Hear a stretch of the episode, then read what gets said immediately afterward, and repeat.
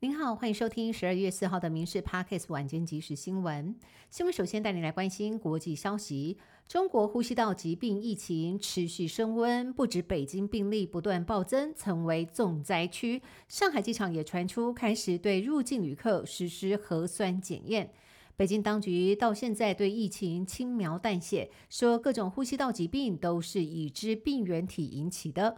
不过，中国各地防疫动作不断。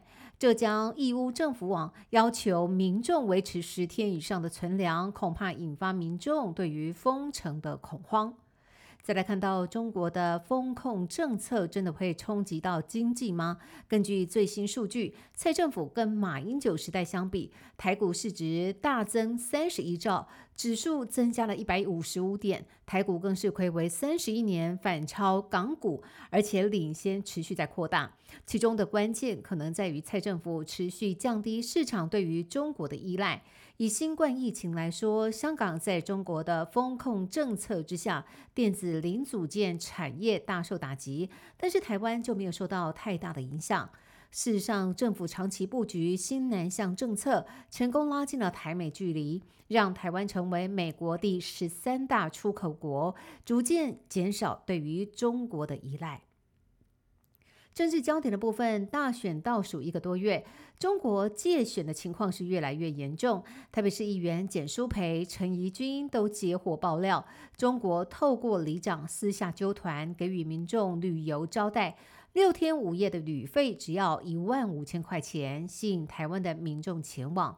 目前传出，整个台北市四百五十六位里长，将近三成都被招待过，甚至行程之间还和中国人大常委接触，已经有部分的里长被减掉单位传唤。中国的借选手法不断推陈出新，在选举年不得不谨慎应对。民进党副总统参选人萧美琴被蓝营质疑曾经放弃中华民国国籍参选资格，引发疑虑。萧美琴今天亲自澄清，她说：“因为父亲是台湾人，所以他出生就有中华民国国籍，从来没有放弃过，也没有回复与否的问题。”另外，中选会已经函询内政部确认，三组参选人的资格都符合内政部执掌的相关规定。目前已经函复中选会，就希望有心人士不要再继续炒作国籍议题。而除了回应蓝营的质疑，肖美琴今天也到台中帮林静怡辅选，这是肖美琴在这一次选战当中第一次的扫街行程，搭上由国安局新采购的防弹扫街车沿街拜票。肖美琴说：“林静怡富有正义感，勇于对抗黑金，请选民让她续留国会打拼。”肖美琴在台中助选，整天行程满档，下午陪同争取连任的庄敬成进行挺台湾加油见面会。到了傍晚，再陪同江兆国对谈老屋活化。肖美琴全力拉抬台中立委小鸡的选情，发挥最强战猫战斗力。另外，侯友谊、赵少康重温二十五年前两人第一次相识，是在台湾第一起公车挟持案，最后有惊无险落幕。谈起第一印象，赵少康称赞侯友谊指挥若定，侯友谊则说佩服赵少康敢跟嫌犯谈判的勇气。侯友谊借机重申，台湾弊案重重，必须重启特侦组查弊。另外，台湾在亚锦赛击败韩国队，侯友谊发文祝贺之余，更不忘酸大巨蛋被列为五大案之首，疑似暗酸柯文哲处理大巨蛋停工八年。